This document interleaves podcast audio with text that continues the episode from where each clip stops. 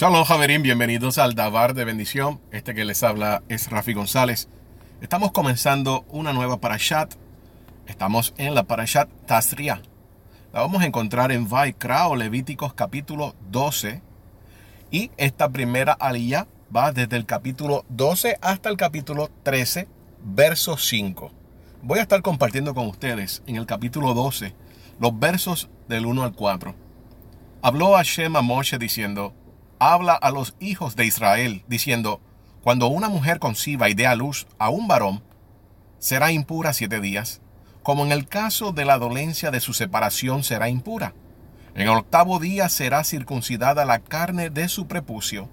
Durante treinta y tres días permanecerá ella en sangre de pureza, nada sagrado tocará, y el santuario no entrará, hasta que se completen los días de su pureza vamos a hablar algo bien interesante que tiene que ver directamente con la salud.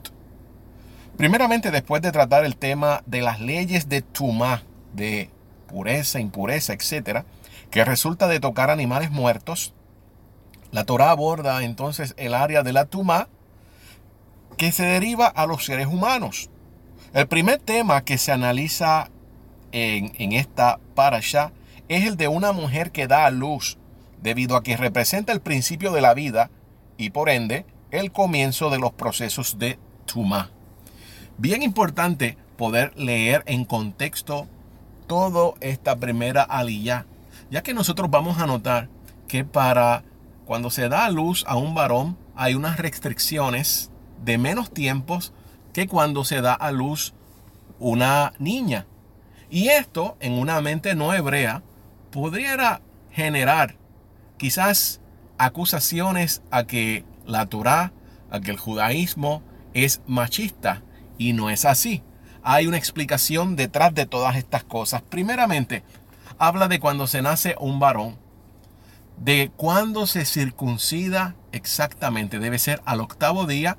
Esto no importa si el octavo día cae en Shabbat o un Yom Tov, un día festivo hay que buscar la manera de que ese niño sea circuncidado, el mejor de todos los casos, que sea un mujer, una persona que conoce todas las reglas, todas las bendiciones para hacer esta circuncisión. Hay lugares que esto es prácticamente imposible, así que hay que buscar la forma de que un médico pueda circuncidar a ese niño y entonces los padres el padre específicamente con algún testigo, son los responsables de poder realizar todas las bendiciones en este acto hermoso. Recuerde que el niño pasará siete días que llega a esta eh, jurisdicción que está desgraciadamente en manos del enemigo y en el día número 8 entonces pasa a ser un hijo del mandamiento, a estar en el convenio o tener la marca del convenio de Abraham Isaac y Jacob. Estamos hablando de la circuncisión. Ahora bien, esta nueva vida, esta nueva etapa que comienza esta alma aquí en esta tierra, en esta jurisdicción, con la impronta de una tumá, de una impureza, para enseñar que la vida sin más no es suficiente, que ésta debe ser instrumento en el servicio del Eterno. De lo contrario, carece de valor y estamos hablando de la vida del ser humano hay un propósito que se debe cumplir. Por ello, después de este periodo de impureza, también la madre, específicamente, estamos hablando ahora de la madre, inicia su proceso de purificación. El que culmina trayendo una ofrenda, estamos hablando cuando el Mishkan estaba y el templo va a traer una ofrenda. Ella debe purificarse de su contaminación. Sin embargo, incluso después de esto, aún no puede consumir carne sacrificial de teruma, debido a que solo la ausencia de impureza ritual no representa el cumplimiento cabal del objetivo del ser humano en esta área. Ahora ustedes podrán estar diciendo cómo eso se aplica en este tiempo que nosotros no tenemos un templo, que el templo desapareció.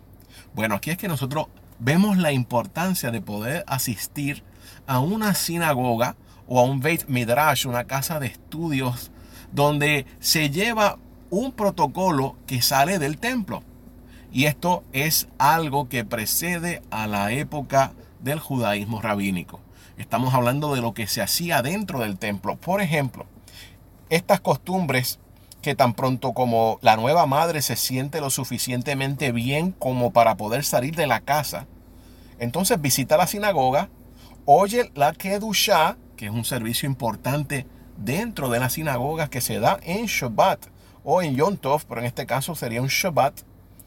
Eh, entonces, asimismo, la costumbre que después de los 40 u 80 días, cuando incurriría en la obligación de hacer una ofrenda, esto es cuando el templo estaba, ¿verdad? Pero su esposo aquí en la sinagoga o en el Beit Midrash es llamado a la Torah, lo cual es una representación simbólica de la ofrenda descrita en este capítulo. Así que estamos viendo cómo hay adaptaciones de lo que se hacía en el templo ahora dentro de las sinagogas, dentro de el Beit Midrash, etc. ¿Por qué nosotros vamos a ver que todo lo que se le aplica al varón para la niña es diferente? Para la niña hay mucho más tiempo. Bueno, no crean que esto es una discriminación, no crean que esto se trata de machismo ni nada por el estilo. Antes de entrar en esa discusión, quiero leerle acerca simplemente el nombre que nosotros encontramos para esta allá. Tazria. Tazria tiene una gematría de 687. 687 es la misma gematría, el mismo valor numérico de la palabra ibrit, hebreo de la palabra, o debo decir, el título Rafa, que se le atribuye a el Eterno, que es sanar. La palabra Seroa, que significa abrazo. La palabra Esra, ayuda. La palabra Rifutah, que es salud. Así que Tazria tiene que ver con salud, tiene que ver con sanar, tiene que ver al hebreo. ¿Por quién? Por el brazo el Suroa Adonai, el brazo extendido del Todopoderoso. Algo bien, bien importante que nosotros encontramos. En muchos casos, no en todos, pero en muchos casos, la niña recién nacida tiene un sangrado. Tiene un sangrado al igual que su madre. Este sangrado en tiempos modernos, la ciencia lo llama como mínima pubertad precoz de Hackett. Y esto se debe a que hay una transferencia de los estrógenos de la madre a la recién nacida. Y la niña puede estar sangrando uno o dos días. Y por eso es que se encuentra rastros de sangre en el pañal de las niñas recién nacidas.